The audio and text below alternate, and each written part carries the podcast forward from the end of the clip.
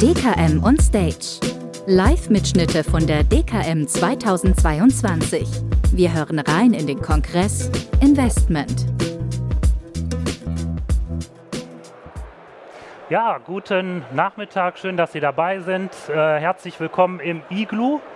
Passt ja mehr oder minder zur aktuellen äh, Marktphase, aber ich glaube, das Thema, was ich Ihnen mitbringe, ähm, ist doch etwas wärmer. Schön, dass Sie dabei sind. Mein Name ist Andreas Scharf, ich bin Investment Analyst Healthcare bei der Apo Asset und ich freue mich sehr, dass ich Ihnen heute das Thema Gesundheit an den Kapitalmärkten und natürlich auch die Apo Asset näher bringen darf. Für all die, die uns nicht kennen, ganz kurz, die Apo Asset ist ein Asset Manager aus Düsseldorf. Wir sind 1999 gegründet worden. Unsere Gesellschafter sind die Deutsche Apotheker- und Ärztebank sowie die Deutsche Ärzteversicherung aus Köln. Insofern haben wir allein durch die Gesellschafter schon einen ganz klaren Bezug zur Gesundheit. Unser Schwerpunkt sind demnach auch Gesundheitsfonds. Darüber hinaus bieten wir aber noch Multi-Asset-Fondslösungen an.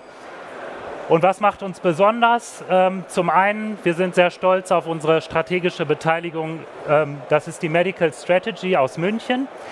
Die Medical Strategy ist eine Biotech-Boutique. Ähm, und da sind etwa 15 Mitarbeiter, vornehmlich Naturwissenschaftler im Bereich Biotech und Pharma äh, unterwegs. Das Zweite, was uns besonders macht, ist der wissenschaftliche Beirat.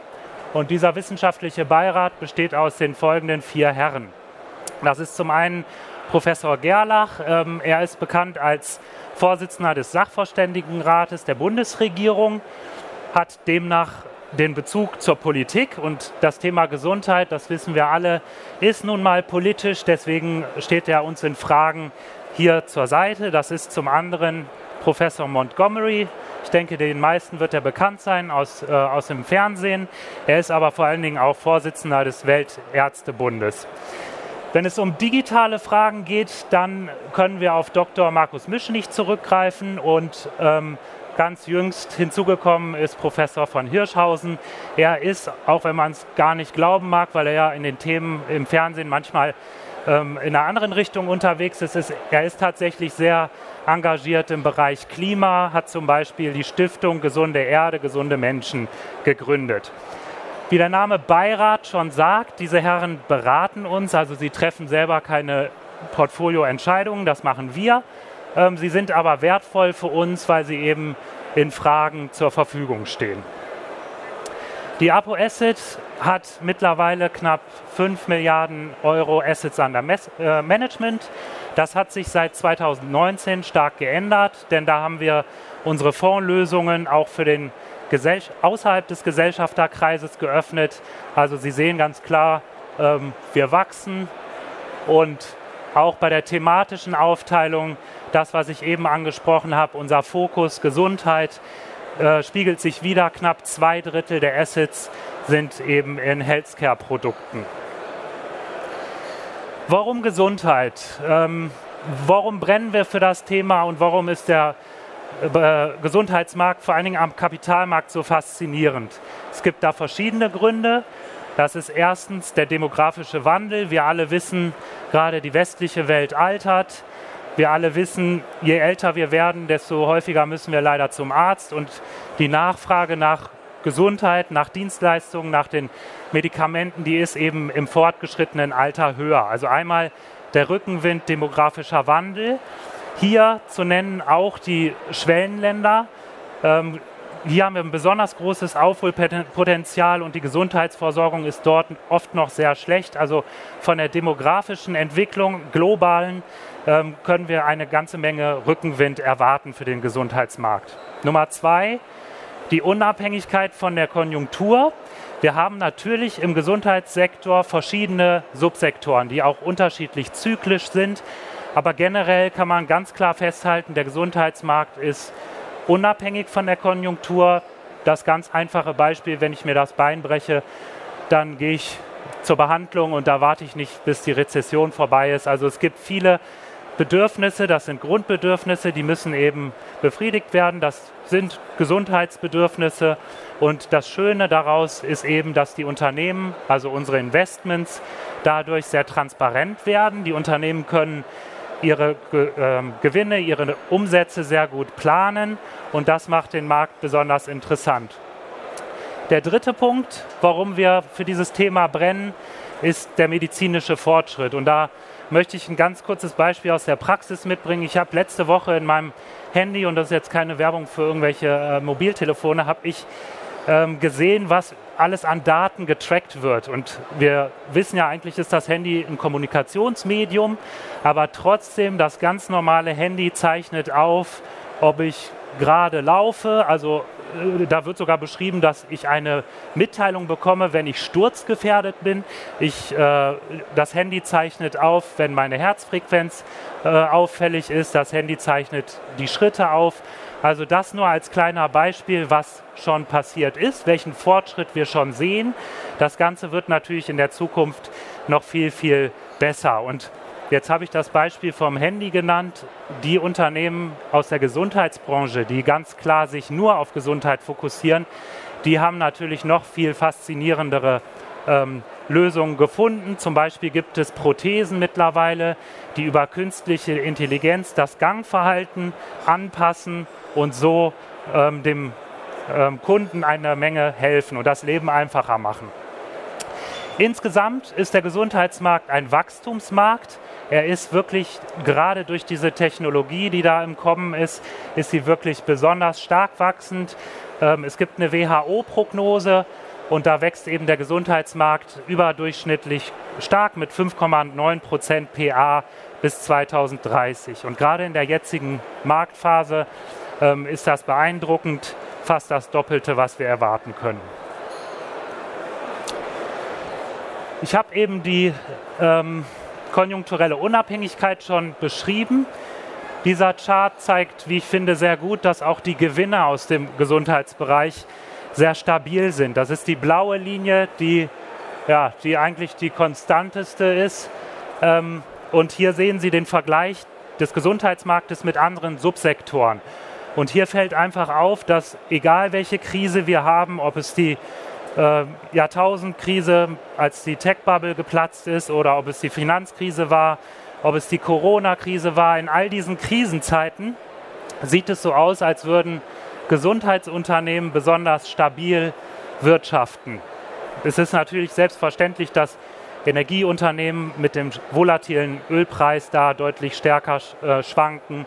Finanzwerte 2009, aber wenn man sich den Chart anguckt, dann sucht man fast mit der Lupe, äh, wo denn bei, bei den Gesundheitsunternehmen äh, Volatilität ist. Also das ein weiterer Pluspunkt und ein weiterer Grund, warum wir so für dieses Thema brennen. Gesundheit, der defensive Megatrend. Ähm, man sagt dem Gesundheitsmarkt ja nach, dass er sehr defensiv ist. Und wir alle erkennen in der jetzigen Marktphase, dass das auch zutrifft. Ähm, Gesundheit soll aber vor allen Dingen in schwachen Marktphasen uns, unserem Portfolio helfen. Und wir haben das mal empirisch hier gezeigt. Der APO Medical Opportunities, das ist unser Flaggschiff-Produkt, auf das ich gleich noch eingehen möchte, wird hier dargestellt im Vergleich zum Gesamtmarkt. Und wir haben uns die Abwärtsphasen angeguckt. Ähm, das sind diese grauen Balken. Und das Ergebnis ist eben, dass Gesundheit genau das tut, was es tun soll, nämlich dass in Abwärtsphasen der Gesundheitsmarkt weniger verliert, ähm, nämlich etwa ein Drittel weniger. Und in guten Phasen wäre es ja blöd, wenn wir viel zu viel von der Performance, äh, die der breite Markt macht, abgeben würden. Also wir erwarten auch von unserem Investment, dass er in guten Phasen mithält. Und auch das ist der Fall. Etwa 80 Prozent der positiven Wertentwicklung äh, macht diese, dieses Konstrukt auch mit. Also es ist empirisch hier auch gezeigt, dass dieser defensive Charakter gegeben ist. Ich würde gerne mit Ihnen kurz mal hineintauchen in den Gesundheitsmarkt.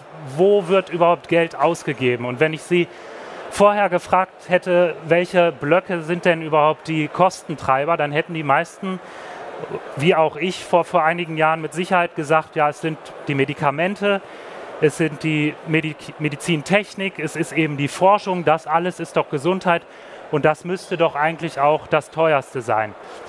Das ist aber nicht so und das sehen wir hier, das sind diese 10 Prozent Medikamente, der Großteil des Kostenblockes und wir betrachten hier die USA, ähm, sind eben Dienstleistungen. Das sind beispielsweise Administration im Krankenhaus, das sind Pflegeeinrichtungen, das ist ähm, das sind ambulante Dienstleistungen, also dieser gesamte Gesundheitsmarkt, der ist nicht effizient in unseren Augen. Und unser Investmentansatz, der greift genau an diesem Punkt, nämlich am Kostenverursacherprinzip. Wir wollen bei den Produkten, die ja nur ein Fünftel ausmachen, wollen wir ansetzen über Innovation und bei den Dienstleistungen wollen wir ansetzen über Effizienz. Und diese Unternehmen, die besonders gut in diesen beiden Punkten sind, die finden in unseren Fonds ähm, einen guten Platz. Jetzt stellt sich für Sie oder für Ihre Kunden sicherlich die Frage, wie kann man überhaupt Gesundheit breit abgedeckt am Kapitalmarkt abbilden? Wie kann ich da investieren? Und ähm, ein, eine breite Möglichkeit, die aber nicht besonders gut ist, ist der MSCI World Healthcare Index. Der MSCI World Healthcare Index ist deshalb nicht ganz hilfreich, weil er nicht den tatsächlichen Markt repräsentiert. Ähm, ich habe eben gezeigt, dass die Medizin, die, die Medikamente 10% der Kosten ausmachen. Sie sind aber in diesem großen Index mit 40% Pharma deutlich überproportional vertreten. Ähm, andere Themen, die ich so besonders spannend fand am Anfang, Technologie im, im Gesundheitswesen, kommen da zum Beispiel nur mit knapp einem Prozent vor. Also dieser Index, der ist schön und gut, aber wenn Sie wirklich breit, umfassend das Thema Gesundheit abbilden wollen, dann ist er nicht hilfreich. Der ist weiterhin nicht hilfreich, weil der auch bei der Größe der Unternehmen nicht repräsentativ ist. Wir haben kaum Small Caps, wir haben kaum Mid Caps. All das sind Innovationstreiber, das sind die Unternehmen, die manchmal Nischen bedienen können, die vielleicht nicht so groß sind, dass sie sich nur sehr schwer bewegen können. Diese kleinen Unternehmen, das sind für uns oft auch die Perlen und der Index vergisst sie und hat viel zu viel Large Caps. Auch was die, ähm, die geografische Allokation angeht, ist der Index nicht förderlich. Wir investieren oder wenn Sie über den Index ähm, den Gesundheitsmarkt abbilden wollen, dann investieren sie eigentlich fast nur in Nordamerika, 70 Prozent. Das ist erstmal nicht schlecht, denn zweifelsohne ist der amerikanische Gesundheitsmarkt sehr fortschrittlich, aber wenn Sie nur diese Allokation haben, dann fehlt Ihnen Asien, dann fehlt Ihnen Europa, dann fehlen Ihnen Exoten und all das sind Länder, die aufstrebend sind. Gesundheit ist nicht nur in den USA, wir haben das global. Also insgesamt äh, würde ich diesen breiten MSCI World Healthcare nicht nutzen, da er eben nicht repräsentativ ist. Was zählt wirklich die Performance? Ähm, ich glaube, dass der Gesundheitsmarkt strategisch fesselnd ist und dass wir da unglaublich viel erwarten können, das steht außer Frage.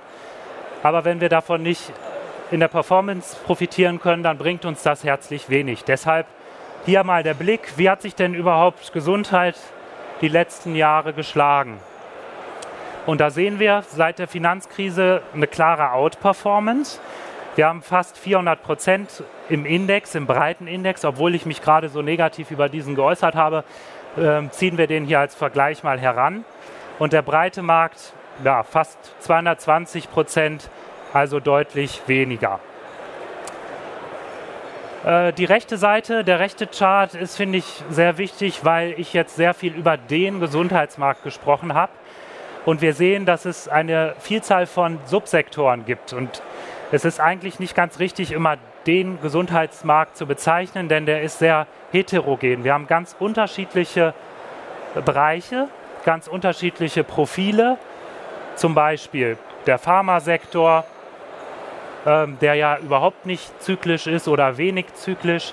Wir haben den Medizintechniksektor, der wieder ein bisschen zyklischer ist. Beispielsweise Krankenhäuser sind da der Endkunde. Das heißt, ein Krankenhaus investiert auch mehr, wenn es der Wirtschaft gut geht und eben in der Rezession oder in der jetzigen Marktphase sind sie da zögerlicher. Also die einzelnen Subsektoren sind schon unterschiedlich und deshalb ist es als Investor absolut wichtig und unabdingbar, ein bisschen unter diese Schicht zu schauen. Wir haben, und das ist wirklich beeindruckend, die Laborausstatter, die ja dann von der Corona-Krise so profitiert, profitiert haben, die dann auf seit, seit Januar 2007 über 1000 Prozent machen. Also wir müssen schon sehr selektiv sein. Nur zu sagen, ich möchte Gesundheit investieren, das ist zu einfach. Ähm, der Mix macht es. Und jetzt bin ich auch wieder da, wo ich eben meine Kritik angebracht hatte, nämlich dass dieser Index den Gesundheitsmarkt nicht vollumfänglich abdeckt. Ähm, Sie brauchen einen Mix und diesen Mix können wir von der APO Asset Ihnen leisten. Das sind unsere Produkte. Wir nennen das immer ganz gerne das Universum und diese beiden äußeren sind unsere Basisinvestments. Das ist einmal der APO Medical Opportunities. Den Fonds habe ich eben mal äh, gezeigt, wo es darum ging, dass der defensive Charakter gegeben ist. Ähm, das ist ein absolute, absolutes Basisinvestment. Also wer breit in den Markt investieren möchte, der macht das über den APO Medical Opportunities. Er investiert zu einem Viertel in Biotech, zu einem Viertel in Pharma, ein Viertel Medizintechnik und ein Viertel Dienstleister. Ähnlich investiert auch der Medical Balance. Allerdings, und das ist der Unterschied, er ist ein Mischfonds, also zur Hälfte werden hier noch Renten hinzugefügt und sollen da einen diversifizierenden Charakter ähm, mitbringen. Ich habe jetzt bewusst sollen gesagt, weil eben die letzten, äh, hier wird schon genickt, ja, das letzte Jahr ähm, war dann eben doch die Korrelation relativ hoch zwischen Bonds und äh, Equities. Also wir haben Marktphasen, ähm, wo das gilt und das ist in der Regel der Fall, aber das letzte Jahr war eben auch da besonders. Unsere drei Exoten, sag ich mal, aber nicht weniger ähm, interessant. Ich fange mal mit dem Digital an. Wie der Name schon sagt, Digitalisierung in der Gesundheitsbranche und ähm, ja, ich, ich brenne für dieses Thema, weil ich glaube, dass da in den nächsten Jahren einfach so un unglaublich viel passiert. Wir bilden da beispielsweise Themen ab wie Telemedizin. Natürlich, nach Corona hat man in, in Deutschland auch festgestellt, man muss ja gar nicht mehr zum Arzt gehen. Es sind aber auch andere Sachen dabei, zum Beispiel äh, Robotik im Krankenhaus, also die fast schon automatisierten ähm, Geräte, die dann so eine OP machen. Wir haben da aber auch Unternehmen drin, die beispielsweise so eine äh, Neukundenpraxisaufnahme äh, regeln. Also wir alle wissen, wenn wir zum Arzt gehen und Neukunde sind, dann dürfen wir erstmal auf einer Kladde irgendwas ausfüllen. Das wird aufwendig zurückgespielt, äh, irgendwo abgeheftet und man hat eigentlich das Gefühl, man ist in den 40ern hängen, ge hängen geblieben und diese Digitalisierung ähm, da gibt es viele Unternehmen, die das gerade in den USA schon viel besser machen. Und das sind nur als kleine, kleine Beispiele mal so Themen, die wir da in dem Fonds ähm, auch spiegeln.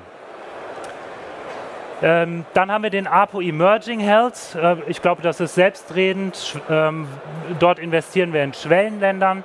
Das Besondere ist aber hier, dass wir das global tun. Also wir haben oft, ähm, wenn man sich die Produktlandschaft anschaut, ähm, Fonds, die in Asien hauptsächlich sich niederlassen. Zweifelsohne China ist attraktiv, aber Gesundheit ist eben nicht nur in China, sondern wir investieren in Brasilien, ähm, Costa Rica haben wir sogar dabei, also äh, wirklich in, in Afrika. Das soll vollumfänglich global sein. So, und dann haben wir noch den letzten, aber mit Sicherheit nicht das letzte, der Medical Biohealth. Ähm, das ist unser Produkt vom von der äh, Beteiligung, die ich am Anfang erwähnt habe. Das machen die Kollegen aus München. Und dieser Fonds konzentriert sich komplett auf Biotech Pharma.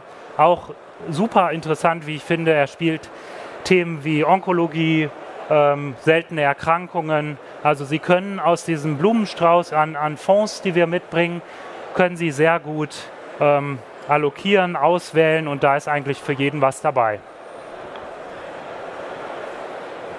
Ähm, wenn tatsächlich was dabei ist für Sie, dann ist das hier das Tableau. Ähm, das würde ich jetzt einfach mal überspringen.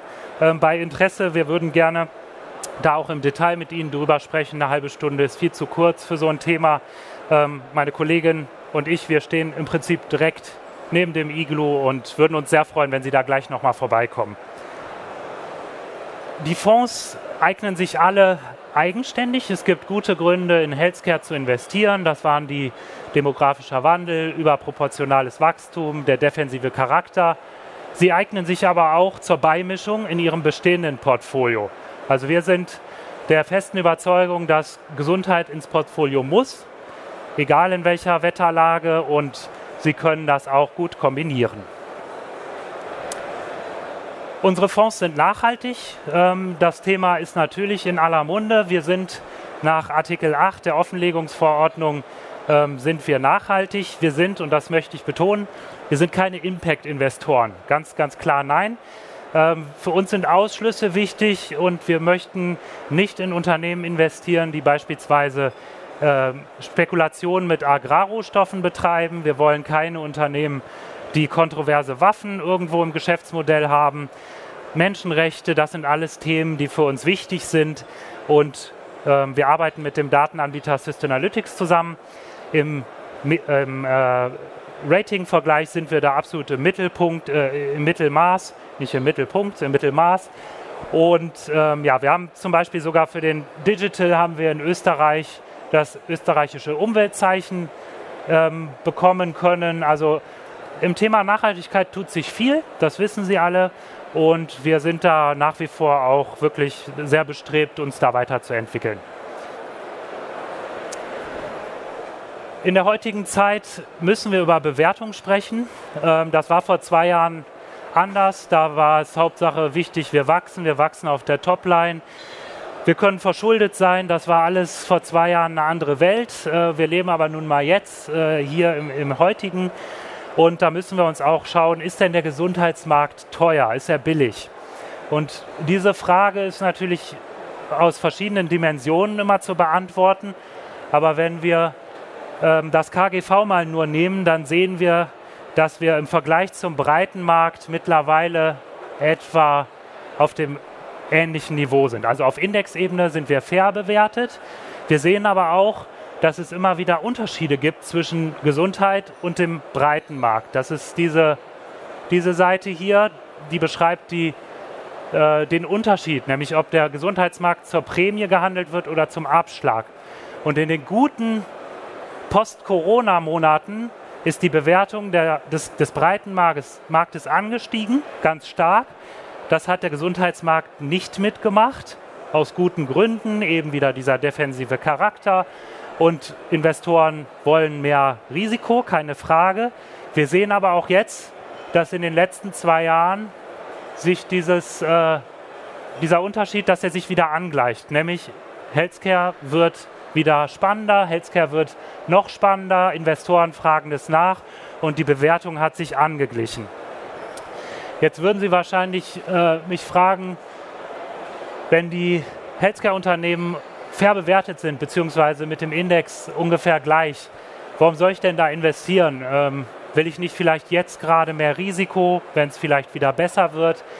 Und dann antworte ich Ihnen, ähm, es gibt immer Opportunitäten und der Healthcare-Markt ist eben so breit, dass wir im Portfolio sehr gut die Unternehmen noch finden können, die vielleicht dann auch wieder aggressivere Geschäftsmodelle haben. Wir haben nach wie vor extrem gute Preise im Bereich Biotech. Ähm, da gibt es eine Vielzahl an Unternehmen, die mittlerweile auf Cash-Level handeln. Also ähm, es ist nicht alles auf Marktlevel, sondern es gibt nach wie vor Unterbewertungen. Biotech habe ich genannt, es ist aber auch Emerging Markets, die natürlich auch historisch gesehen fairerweise immer ein bisschen äh, geringer ähm, gehandelt werden, aber äh, dennoch sehen wir da wirklich enorme, enormes Potenzial. Also insgesamt ähm, brauchen wir auf jeden Fall eine Prämie im Gesundheitsmarkt, die ist gerechtfertigt und ähm, wir sind der Meinung, dass die auf jeden Fall noch ausbaufähig ist.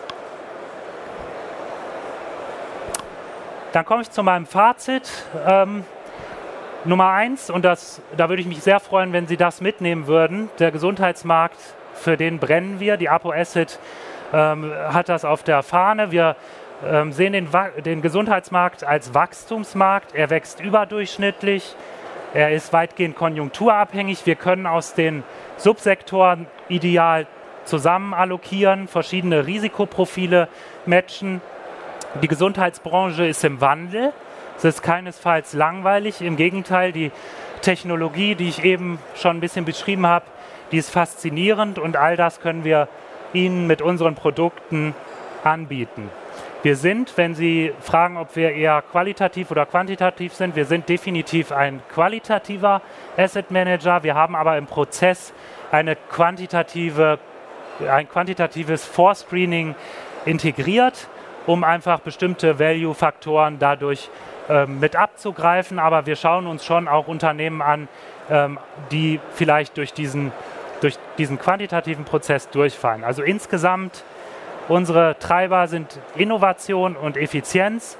Und vielleicht erinnern Sie sich an die Ausgaben, an das, äh, an den, an das Kreisdiagramm. Es ist eben ein ineffizienter Markt. Es wird noch viel Geld ähm, rausgeschmissen und der Markt kann eben effizienter werden. Und es gibt viele Unternehmen, die das machen und die finden Sie in unseren Portfolien.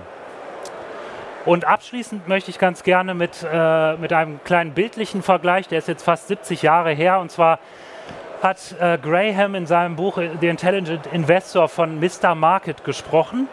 Und ich finde, das passt irgendwie in der jetzigen Marktphase ganz gut, wenn man sich mit ein bisschen Distanz mal vor Augen führt, was, was hier gerade passiert. Und dieser Mr. Market ist ein manisch-depressiver, das heißt, äh, in guten Marktphasen möchte er alles aufkaufen und in schlechten Marktphasen kriegt er die Krise und will am liebsten den Kopf in den Sand stecken, möchte alles verkaufen und Graham vergleicht, äh, stellt halt einen, einen Vergleich her, in dem der eine, der rationale Investor, das sind wir bei der Apo Asset, mit diesem etwas emotional getriebenen Mr. Market agiert und wir bei der Apo Asset, wir entscheiden eben, ob der Preis, den der Mr. Market uns jeden Tag an den Kopf wirft, ob der gut ist und ob eben es eine einen Unterschied gibt zwischen Preis und Value.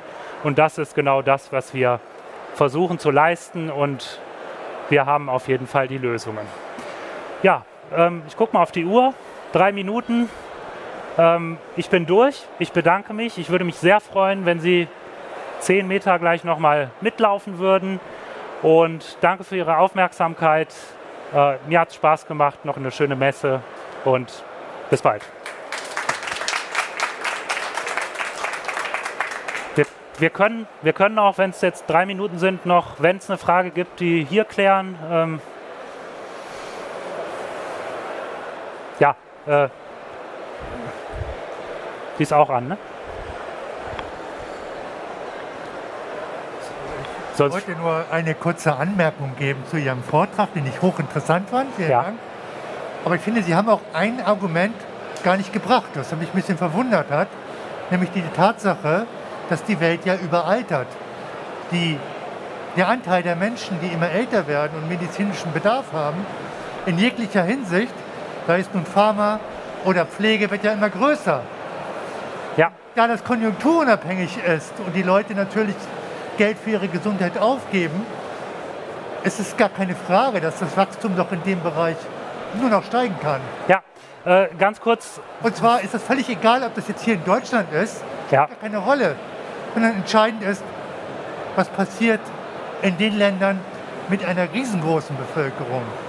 China. Ja, ähm, hier kam die Anmerkung, falls Sie es nicht verstanden haben, äh, ich hätte einen Punkt vergessen. Es wäre ja sehr wichtig, dass man auch erwähnt, dass die Menschen altern und dass eben der Rückenwind durch die Demografie kommt, dass wir Menschen äh, älter werden.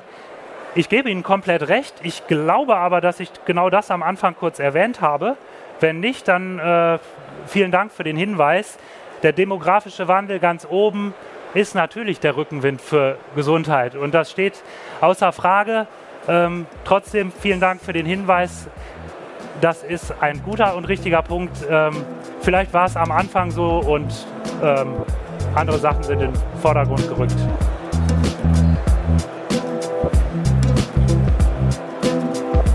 Okay, danke.